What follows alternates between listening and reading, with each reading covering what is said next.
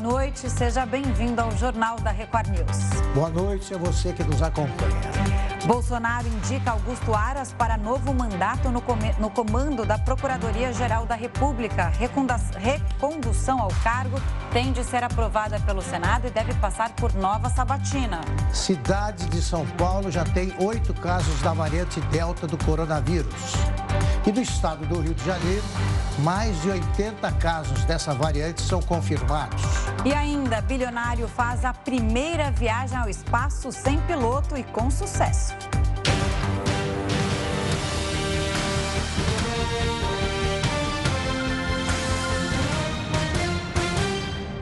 O presidente Jair Bolsonaro indicou o procurador-geral da República, Augusto Aras, para mais um mandato de dois anos no cargo. A notícia veio num breve comunicado nas redes sociais. O presidente informou que encaminhou ao Senado Federal mensagem com a indicação da recondução ao cargo de Procurador-Geral da República, Augusto Aras, que está na função há quase dois anos e que teria o mandato encerrado em setembro. Aras vai ter que passar por nova sabatina no Senado Federal. Bolsonaro não levou em conta a lista tríplice de nomes para o cargo, elaborada pela Associação Nacional dos Procuradores da República e que costumava ser seguida pelos presidentes. O presidente. Bom, essa sabatina, né, Augusto, acontece na CCJ, a votação é secreta, depois no plenário do Senado. E como ele já foi aprovado, a tendência é não ter surpresas dessa vez, né? Eu acho que sim. É, hoje, o Senado se transformou no, numa espécie de colégio eleitoral que indica, ah, entre outros, ah, funcionários de alto gabarito indica o Procurador-Geral da República e indica ministros do Supremo. É, só o ministro, só o Procurador-Geral pode denunciar a algum senador ou algum congressista, quem disponha de, de é, foro privilegiado e que pode ter cometido algum crime e pode ser denunciado ao Supremo.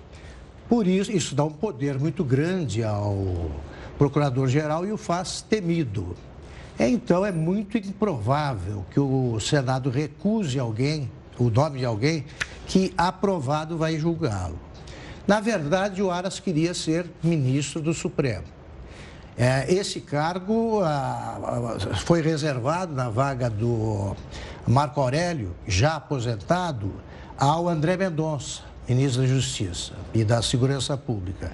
Então, o Augusto Aras vai ser reconduzido fora da lista tríplice, que tradicionalmente orientava a escolha do procurador-geral. O Augusto Aras foi escolhido pelo Bolsonaro, pelo presidente Bolsonaro, fora de qualquer lista, e ele está repetindo agora o método. Acho que ele vai ser reconduzido.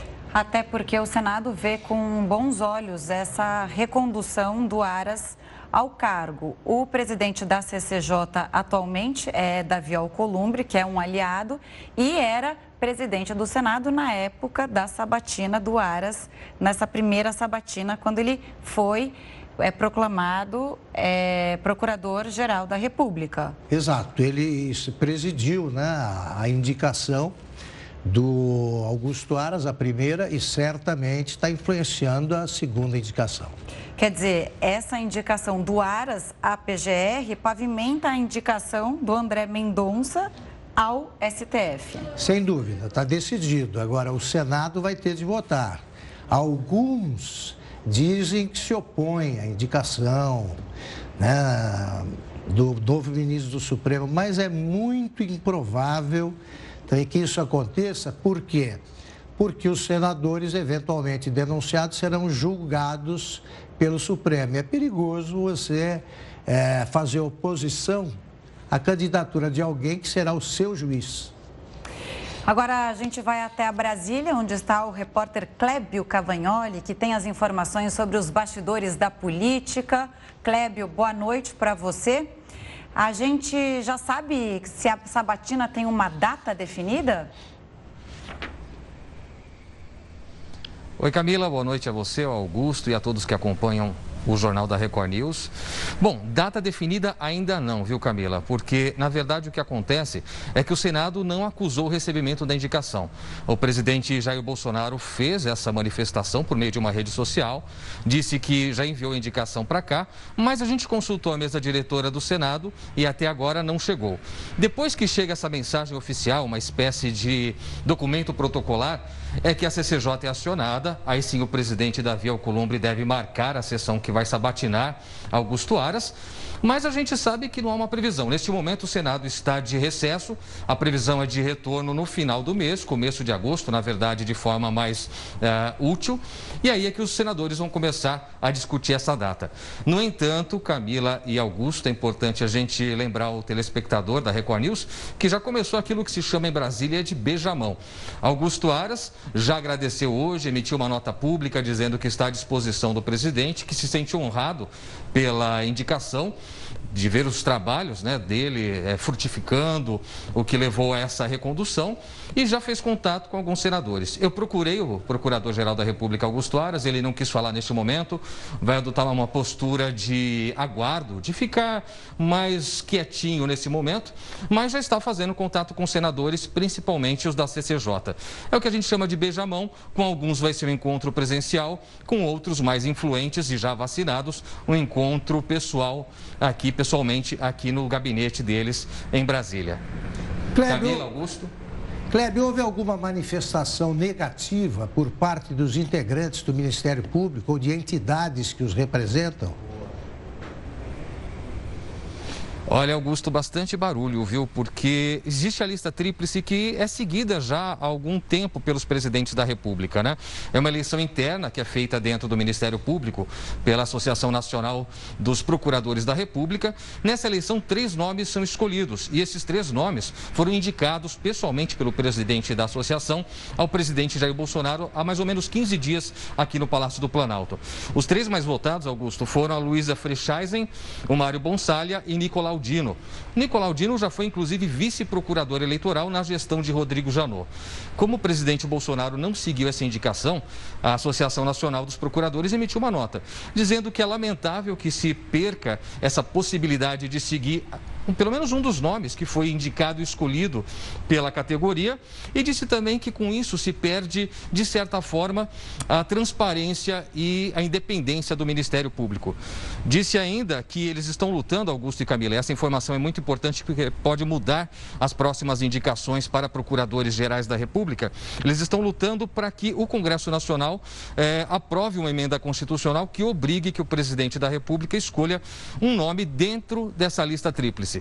Hoje é bom lembrar, o presidente não precisa fazer isso. Ele é livre para escolher o nome que quiser, sem sofrer nenhum tipo de penalidade, a não ser pressão política para isso. Muito importante Augusto, essa informação Camila. que o Clébio trouxe, né, Augusto? De que, de repente, o presidente terá que seguir a, a, indicação da lista tríplice. Foi ignorada pela segunda vez pelo presidente. Agora, essa indicação do Aras não é também nenhuma surpresa, já que ele é um aliado do presidente Bolsonaro. E já ocupa o cargo. Agora, é importante também lembrar, como disse o Kleber, o seguinte: essa, o presidente não é obrigado a escolher um dos, dos integrantes da lista tríplice. É apenas uma tradição esse tipo de escolha. O presidente Bolsonaro ignorou esse rito na primeira escolha do, do Aros está ignorando agora. O que pretende o Ministério Público é fazer com que seja obrigatória a escolha de um dos três participantes da lista. Interessante. Clébio, muito obrigada pela sua participação aqui no JR News. Volte sempre. Sempre um prazer te receber. O homem mais rico do mundo e fundador da Amazon, Jeff Bezos, decolou hoje para sua primeira viagem espacial. A viagem até a borda da Terra foi um sucesso. O bilionário Jeff Bezos esteve a bordo de uma nave construída pela própria empresa Blue Orange, voltada ao setor aeroespacial. A primeira viagem durou apenas 11 minutos. Com 57 anos, o homem mais rico do mundo foi acompanhado de uma tripulação sem astronautas profissionais, sendo o primeiro voo totalmente civil e sem piloto ao espaço. Na aeronave estavam também o irmão dele, Mark Bezos, um estudante de 18 anos, que é a pessoa mais jovem a fazer esse tipo de passeio, e a piloto de 82 anos, Wally Funk, a mais velha a realizar essa experiência fora da Terra. Durante o voo, os três se divertiram com a gravidade zero e ainda puderam admirar a impressionante paisagem espacial. Bom, vamos comentar essa viagem conversando com o jornalista Etevaldo Siqueira, especialista no assunto. Muito prazer em revê-lo. Uh, Etevaldo, e eu começo perguntando, antes de passar para a Camila, o seguinte: você gostaria de estar nessa viagem? Com certeza. É uma espécie de sonho de grande parte da humanidade poder ter aquela experiência que o Yuri Gagarin teve em 1957 e que uma, uma frase icônica: a Terra é azul. Quer dizer, vista lá do espaço e, e sentir gravidade zero. Eu fiz algumas experiências na NASA uh, porque tinha a expectativa de ser um, um jornalista que poderia ir uh, para o espaço. Mas por várias razões não se concretizou aquele projeto. Eu tive um bom treinamento, fiz toda a cobertura da, como jornalista na NASA para sentir de perto e principalmente para entrevistar uh, astronautas. Uh, foi uma, uma, experiência muito boa. E eu vejo isso hoje como um, um avanço extraordinário que a, a humanidade possa chegar a, a utilizar o espaço não só para pesquisas científicas, mas também para turismo espacial, que é um, hoje é, é uma espécie de nascimento do turismo espacial. A, a data, a, essa data de 20 de julho, que foi exatamente 20 de julho de 1969 que o homem pisou pela primeira vez na Lua. Vocês estavam falando, né, de embarcar nesses voos comerciais, né, Augusto? É, e o Etevaldo falou agora da cobertura é, em loco, né, da primeira viagem do homem à Lua. Eu, para mim, tanto faz. Eu poderia estar nesse voo, mas só de fazer a cobertura eu iria adorar. Etevaldo, agora na sua avaliação, quanto tempo falta para a gente ter esses voos comerciais regulares e acessíveis, né? Se, é, se dá para a gente pensar nisso. Olha, a perspectiva, ah, em termos de possibilidade tecnológica e econômica, é cerca de cinco anos. Quer dizer, nós estamos em 2021, portanto, em 2026, pode ser que possamos ter periodicamente. Este ano nós teremos uma outra viagem. Então, duas vezes por ano. Como voo comercial, nós podemos chegar a 5, 10 e haverá candidatos que paguem e haverá tecnologia e gente maluca aí como Bezos que aposta né, nesse setor. Né? Agora, Etevaldo, essas viagens serão tão curtas, essas próximas, as futuras viagens turísticas, essa, se não me engano, durou 10 minutos. Essa será a duração das primeiras? É, inicialmente, sim, porque, ah, digamos, o importante é dar a primeira, o primeiro impacto. Né? Veja que uh, Yuri Gagarin foi o primeiro ser humano a dar uma volta em torno da Terra e pronunciou aquela frase poética de a Terra é azul. Nós nunca tínhamos tido a, a visão do globo terrestre de fora da Terra. Ele foi o que teve o primeiro privilégio. Isto Todos nós podemos repetir isto. E a sensação de gravidade zero eu senti em treinamentos da NASA lá nos anos 70, porque tinha a expectativa de também cobrir no espaço.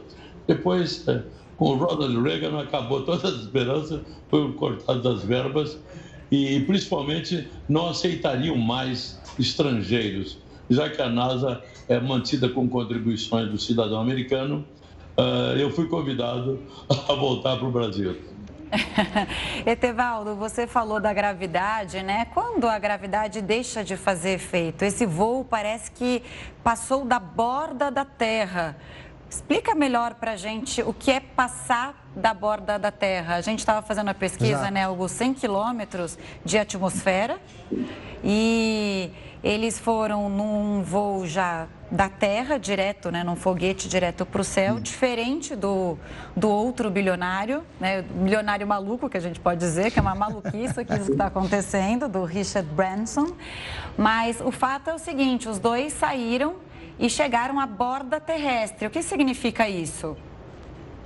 Na realidade, ah, se nós lançarmos um veículo em torno da Terra, ah, ele entra em órbita quando a sua velocidade supera um determinado limite, digamos, por exemplo, 20 km por segundo, é a velocidade de escape, quer dizer, ele vai escapar primeiro da gravidade e entrar em órbita.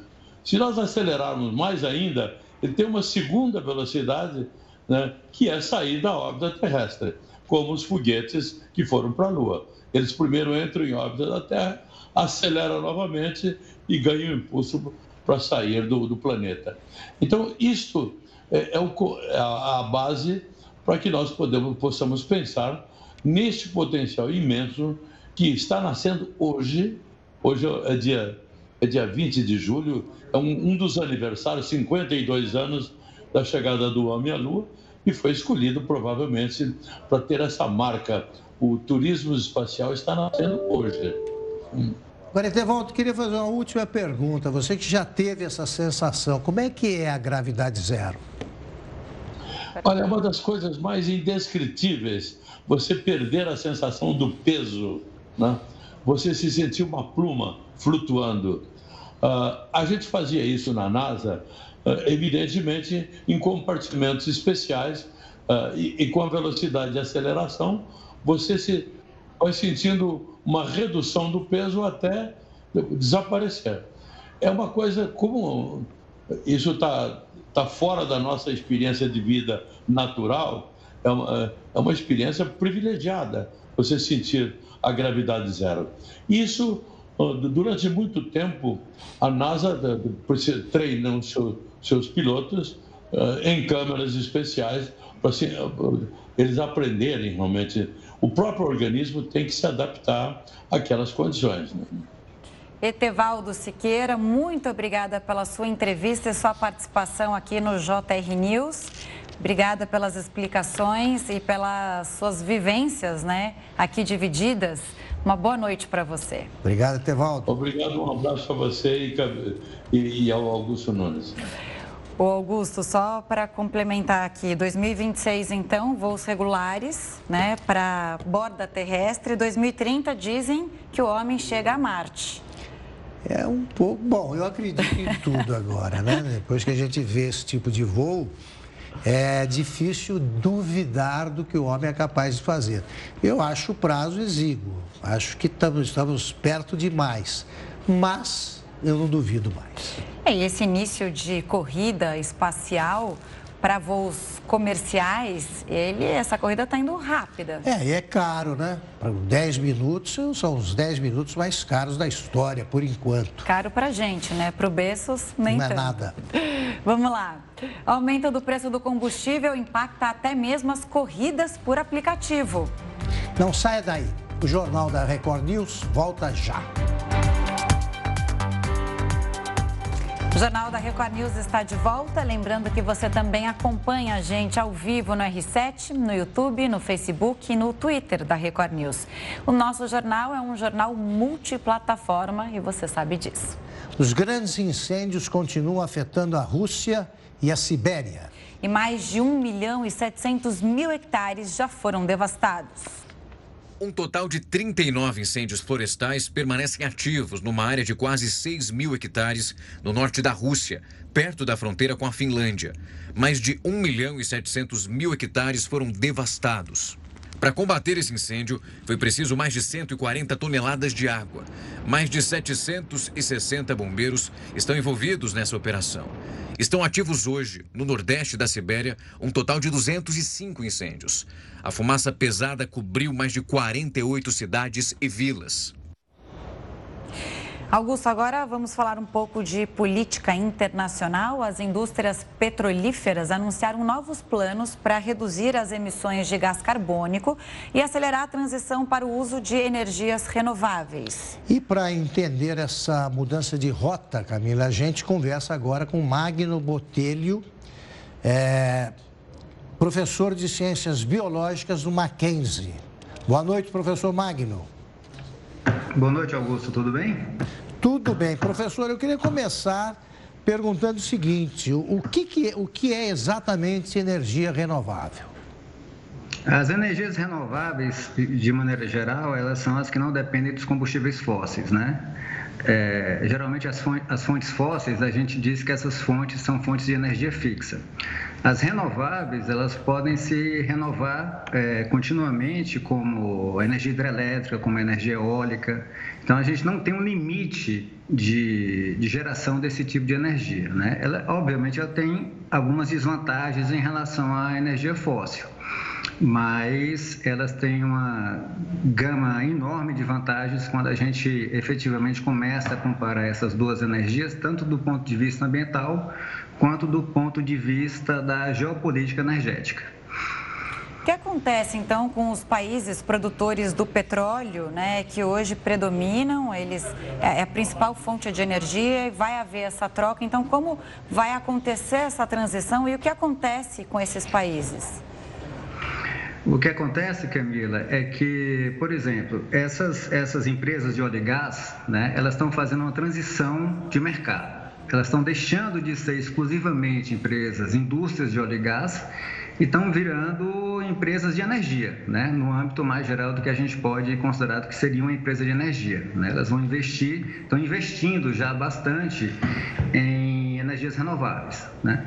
E do ponto de vista, elas têm um grande incentivo para fazer isso pelo seguinte fato: muitos países, principalmente a China, né? É, os Estados Unidos também, as grandes potências, essa a questão de energia renovável, do desenvolvimento, do aproveitamento, do melhor aproveitamento das fontes renováveis, significa também é, independência energética de fontes externas. Né? Então, se eu tenho um parque eólico, por exemplo, um gigantesco parque de energia eólica, energia dos ventos instalado dentro do meu território nacional, né? eu vou depender, por exemplo, menos da importação de petróleo de outros países para gerar minha eletricidade interna. Então a gente tem essa, essa, esses dois, é, é, essas várias forças né, que estão fazendo com que as empresas é, de óleo e gás façam essa transição para é, se tornarem fontes, empresas, na verdade, de energia no âmbito geral, né? não só de óleo e gás.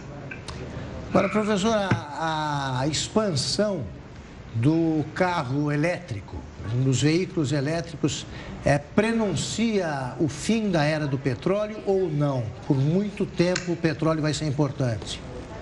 Eu acho que, Augusto, eu acho que é mais um dos indicativos, né? Eu acho que o petróleo vai ser importante durante muito tempo, né? Ainda hoje, mais de 80% da matriz energética global é baseada em petróleo, né? E quando eu falo matriz energética, eu não falo só da matriz elétrica, de produção de eletricidade, eu falo também da, da energia que é usada nos, nos veículos, por exemplo, de qualquer, de qualquer escala. Mas em paralelo a essa questão das, por exemplo, das montadoras estarem divulgando metas ambiciosas da produção de, de carros elétricos, né? Algumas até estão dizendo que lá para 2030 não vão mais estar produzindo nenhum veículo movido a combustão fóssil. Isso com certeza deixou essas indústrias é, antenadas em relação ao que o futuro no curto prazo reserva. Né? Hoje as metas, essas metas que a gente está escutando, é, tanto das empresas petrolíferas de óleo e gás quanto das grandes montadoras, elas são metas que é, seriam impensáveis de, de serem ouvidas 10 anos atrás. Se alguém me falasse sobre isso 10 anos atrás, olha, Magno, daqui a 10 anos essas empresas vão estar é, tá anunciando esse tipo de meta, eu não acreditaria. Então, do ponto de vista do aspecto ambiental, né, a gente de uma hora para outra começou, né, ainda bem, a caminhar passos mais largos. E o Brasil, professor, como está aí nessa preparação para essa troca, né, para usar mais energias renováveis, já que o Brasil tem uma riqueza imensa ambiental? Brasil, a gente está numa posição bastante privilegiada, inclusive na, nos palcos de negociação internacionais. Né? A gente não vai depender tanto do carro elétrico, porque o, do ponto de vista do impacto climático, da emissão de CO2, o nosso etanol, a maneira como a gente produz etanol, ele tem um rendimento energético muito elevado. Né? Então, a gente tem uma malha hídrica de produção de energia hidrelétrica muito grande.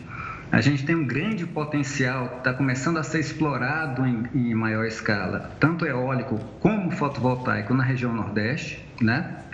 Então, o Brasil, a gente está muito confortável no âmbito dessas, dessas negociações de atingir essas metas. Na verdade, a gente não precisa trocar de matriz, a gente precisa, no âmbito dessa questão climática, a gente precisa fazer o nosso dever de casa no que tange a questão da redução do desmatamento e das queimadas ilegais na Amazônia, né?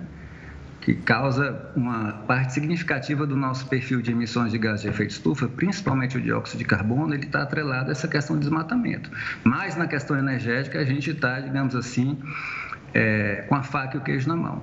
Inclusive, por causa do nosso etanol, eu diria que o carro elétrico vai demorar um pouco mais a chegar a ser adotado em, lar, em larga escala, né? Não não por causa do custo somente, né? Mas ele, do ponto de vista de sustentabilidade climática, digamos assim, é, o etanol é, um, é uma energia renovável bastante eficiente do ponto de vista energético. Professor, muito obrigada pela sua participação aqui com a gente, pela sua entrevista. Boa noite. Boa noite. O aumento do preço do combustível no Brasil tem impactado até mesmo as corridas por aplicativo. Usuários desse tipo de serviço relatam que o cancelamento de corridas e o tempo de espera pelos carros aumentou. Os motoristas estão selecionando as viagens mais vantajosas para não perderem dinheiro devido ao alto preço do combustível. A Petrobras subiu os valores da gasolina em 6% e do óleo diesel em mais de 3% nas refinarias. É, realmente, a dependência do petróleo é imensa. Agora, o Brasil, pelo mesmo que o professor falou, a gente vai demorar aí para ter carro elétrico. Primeiro, porque o custo é muito alto, a gente não tem muita demanda aqui e nem muita oferta. E também não tem onde recarregar esses carros, né? Então, hoje, não. quem compra fica com um mico na mão. Você tem toda a razão, Camila. Isso exige planejamento. Né? Em alguns países já aconteceu. Por exemplo, a Inglaterra decidiu há cerca de cinco anos que todos os carros do país seriam elétricos em 2030. Parecia que estava longe. Está uhum. Tá chegando. É, faltam oito anos, digamos assim. Todos os carros da Inglaterra serão elétricos certamente isso no Brasil vai acontecer daqui a muito tempo, se houver planejamento. Por enquanto, não há nem vestígio disso. Já andou em algum carro elétrico? Ainda não. Também não. Tenho essa vontade para ver qual é a diferença. E também para abastecer... Você gosta de foguete, carro elétrico? não sei de onde vem esse gosto, viu? Também abastecer sem precisar pagar se pela gasolina tão cara. Eu vou te dizer que vai bem, cai bem. Muito obrigada, viu? Vamos lá. O governo de São Paulo planeja iniciar a revacinação contra a Covid-19 a partir de janeiro. O novo ciclo pode ser feito com apenas uma dose. E ainda, preocupação com novas variantes do coronavírus derruba até as bolsas de valores. O Jornal da Record News volta já já. O Jornal da Record News está de volta. Lembrando que você também acompanha a gente ao vivo no R7, no YouTube, no Facebook, no Twitter da Record News. Pode até fazer comentários, mandar sugestões. Nós somos um jornal multiplataforma. E a vacinação contra a Covid-19 pode ser acelerada no Rio de Janeiro por conta da variante Delta na cidade.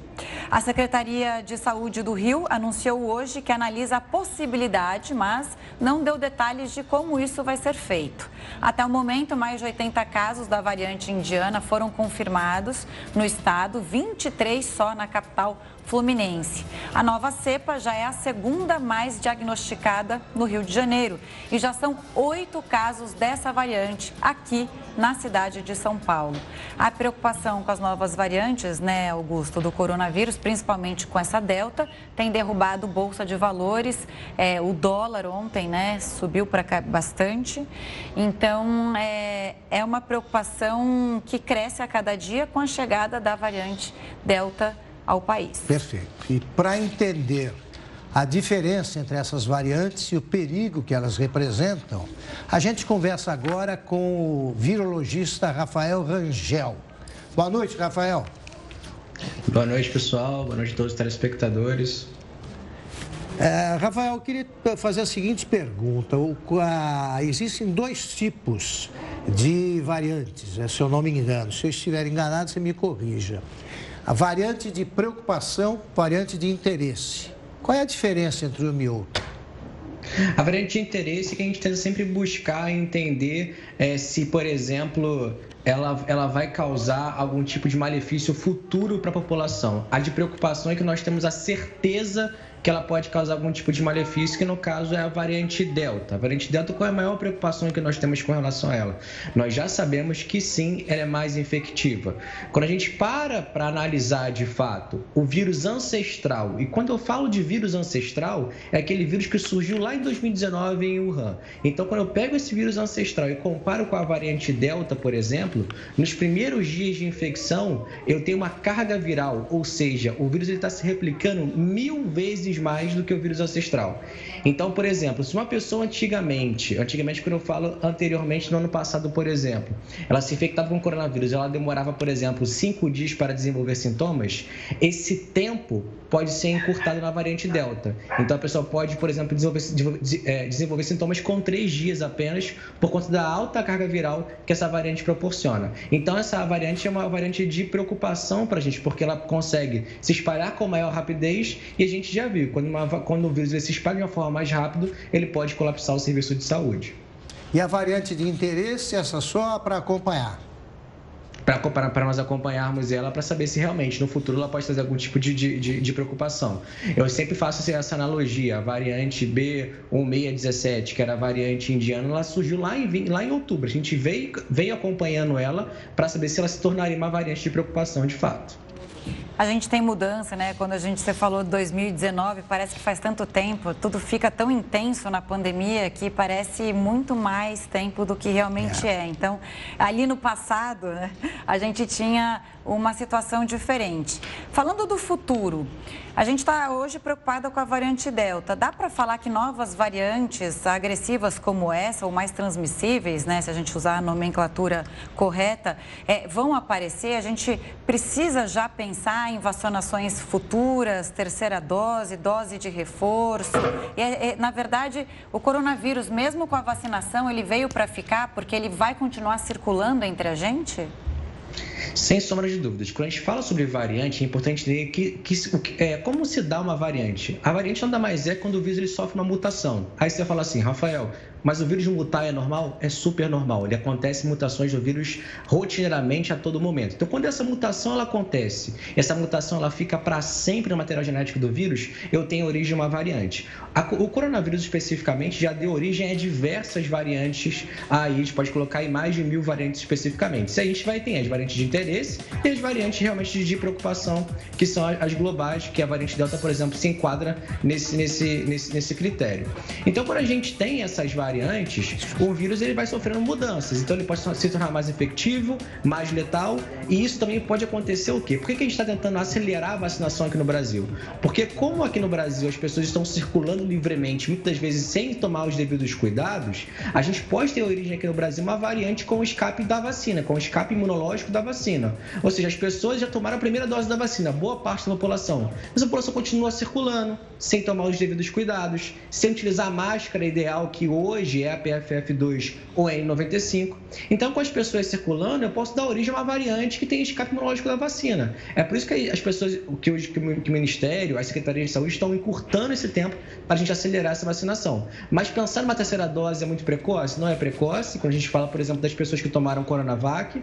Então, a gente precisa realmente pensar assim, numa terceira dose e talvez pensar em uma, em uma vacinação anual, porque certamente a Covid será, ela sairá do pico pandêmico, que a gente chama, e passará a ser uma doença endêmica quando a gente tem, por exemplo, aí a dengue e chikungunya, que são doenças endêmicas que não estão relacionadas com a quantidade, mas com a frequência. Então a Covid ela veio de fato para ficar, a gente vai precisar aprender a conviver com ela, mas graças a Deus a gente já tem, graças aos, aos cientistas também, a gente já tem uma vacina para poder evitar essa doença. Isso só para a gente finalizar, é, é ela virar uma doença endêmica, isso está perto da gente? É, possivelmente, não tão perto. Eu diria que estaria mais perto dos países que estão mais avançados na vacinação. O Brasil, ele ainda, comparado aos, outros países, quando a gente fala de duas doses, está muito longe disso ainda. Mas daqui possivelmente há um ano, a gente ter, teria a Covid de forma endêmica, com uma frequência acontecendo, mas não com um número grande de casos. Rafael Rangel, virologista, muito obrigada pelas suas explicações tão importantes aqui para gente no JR News. Boa noite para você. Boa noite, obrigado. Boa Rafael. noite, muito obrigado.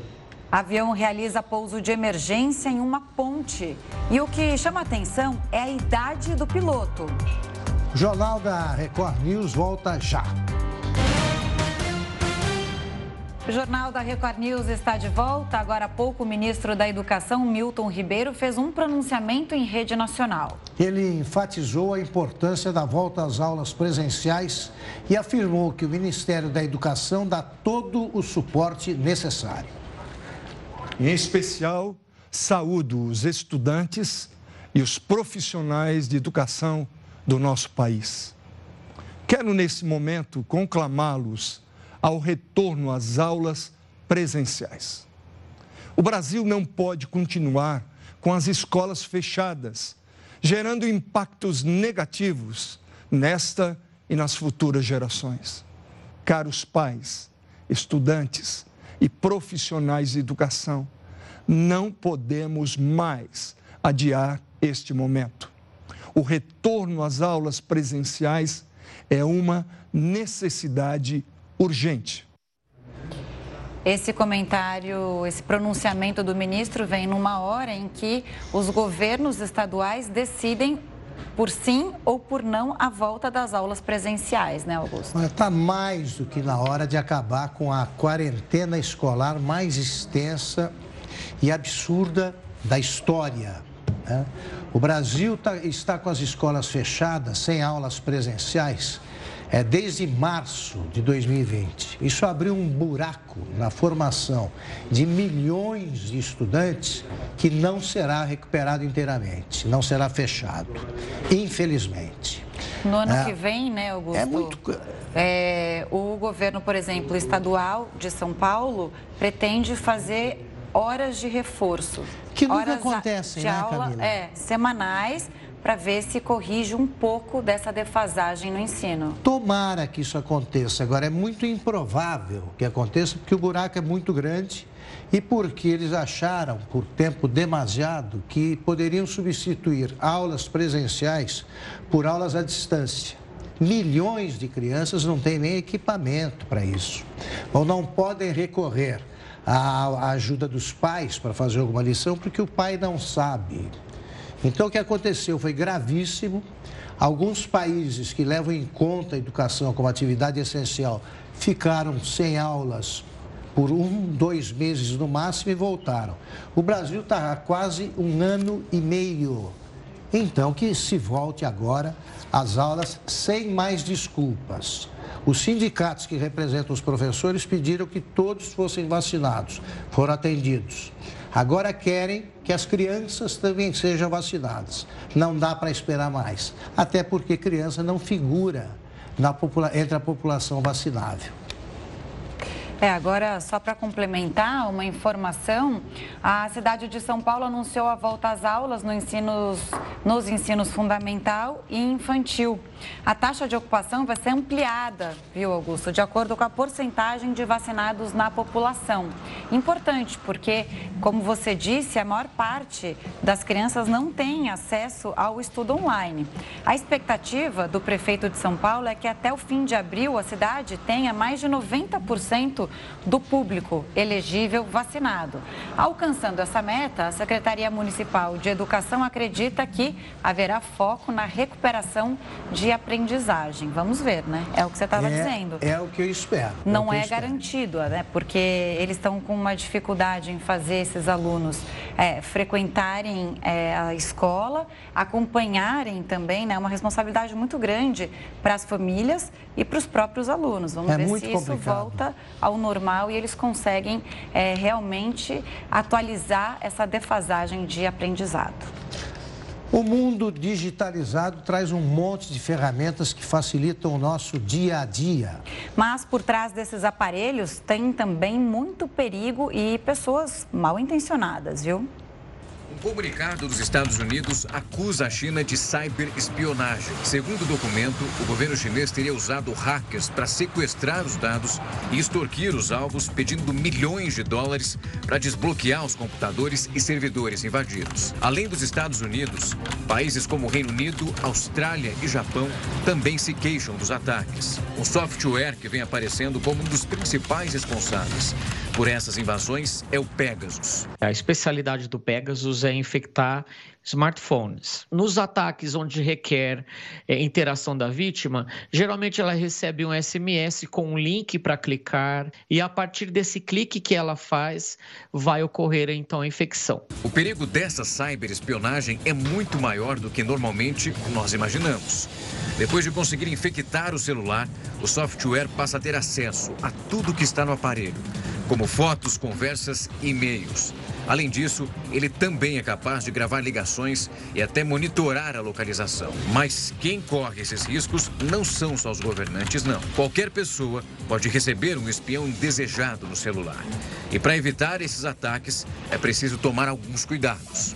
É, o que nós temos sugerido para as pessoas que podem ser vítimas de um ataque de espionagem desse é sempre usar a versão mais recente do sistema operacional do seu celular, ou seja, sempre instalar as atualizações. E, além disso, também é importante você ter o bom senso de não ficar clicando em qualquer link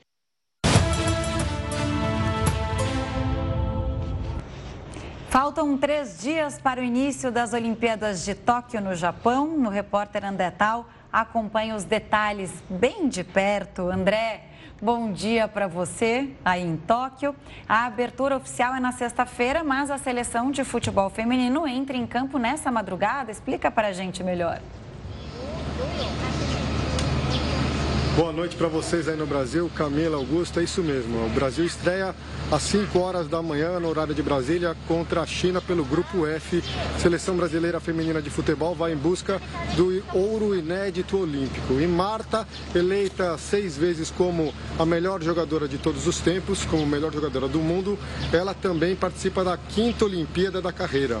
Agora, o Brasil, que a gente vê as imagens aí do último treino das meninas, é muito mais do que Marta, é o que diz a técnica sueca Pia Sandhage. O Brasil também tem uma solidez defensiva, agora a técnica não quis adiantar a escalação, diz que isso só minutos antes da partida. Além de Brasil e China, no grupo F estão a Zâmbia e a Holanda. André, eu fiquei muito impressionado hoje com relatos sobre as dificuldades impostas aí à movimentação dos repórteres que cobrem a Olimpíada. Você, por exemplo, como é que você cobriu esse, é, os últimos treinamentos da seleção? Você teve acesso fácil? Foi complicado? Como é que foi? É tudo remoto, né? Eles mandam as imagens para a gente, os comitês olímpicos do país, a gente tem pouco acesso, a gente não pode se movimentar muito. Por exemplo, agora eu estou aqui em frente ao Estádio Olímpico de Tóquio, que é uma das localidades de competição e é um dos únicos locais que a gente pode visitar nesses primeiros 14 dias, que a gente tem que ficar distante da população japonesa, tem ficado distante das ruas. E a preocupação é muito real, porque a gente sabe que o responsável pelos Jogos de Tóquio, Toshiro Muto, disse nessa terça-feira que está monitorando o aumento dos casos de Covid-19 e que se houver um aumento ainda maior, é possível até que os jogos não aconteçam. Na verdade, ele não descartou essa possibilidade. A gente sabe que já são 71 casos de Covid-19 entre pessoas que participam dos Jogos de Tóquio e um dia antes eram 61. Augusto, Camila. É uma possibilidade ainda remota, né, Andretal? Outra dificuldade, Augusto, inclusive, é o calor lá em Tóquio, né? Mais de 30 graus. Se cuida aí, André. Boa noite, bom dia para você, boa noite para a gente aqui, mas bom dia para você e bom trabalho, boa cobertura. Obrigado, todo mundo aí, um abraço para todos. Helicóptero resgata três pessoas no mar. Não saia daí, o Jornal da Record News volta em um minuto. Estamos de volta e um helicóptero resgatou três pessoas no mar. Elas foram vítimas de um naufrágio. Os homens estavam à deriva no casco da embarcação que afundou. Aí na imagem ela aparece de ponta cabeça. As imagens mostram um momento em que a guarda costeira dos Estados Unidos resgata as vítimas. Os homens foram içados e levados para uma base aérea onde receberam atendimento de emergência. E as cheias dos rios do Amazonas continuam batendo níveis recordes, viu, Augusto? E uma pequena comunidade agrícola do interior do estado ficou praticamente submersa. Os rios da floresta amazônica aumentaram para níveis nunca vistos em um século de registros. A cidade de Manacapuru, que fica a 80 quilômetros de Manaus, está inteira debaixo d'água. Os rios já invadiram casas e o gado não tem mais aonde pastar nesse momento. Moradores da região contaram que o acesso a alimentos está cada vez mais difícil. Para minha família fica difícil, né? Porque nós não temos sustento de, de nada, tirar malva, banana, maracujá, mamão. Foi tudo para debaixo d'água? Tudo, se acabou tudo, tudo, tudo, tudo. As inundações têm um impacto significativo nas atividades econômicas dessa região. Especialistas afirmam que as chuvas aumentaram na região por conta do fenômeno Laninha e também do aquecimento global. Um avião realizou um pouso de emergência em uma ponte nos Estados Unidos. Mas o que chamou a atenção foi a idade do piloto, um adolescente de 18 anos. O jovem disse que a aeronave começou a apresentar problemas no motor enquanto estava no ar. A ideia era chegar até um aeroporto da região. De acordo com testemunhas, o pouso aconteceu em segurança. Não houve danos ao avião ou pessoas feridas. O incidente continua sob investigação. O jovem teve bastante sorte, né, pelo jeito. Bastante. O Jornal da Record News fica por aqui. Muito obrigada pela sua audiência. Você continua agora com o News das 10 com a Manuela Caiado. Boa noite a você que nos acompanhou até aqui. Boa noite.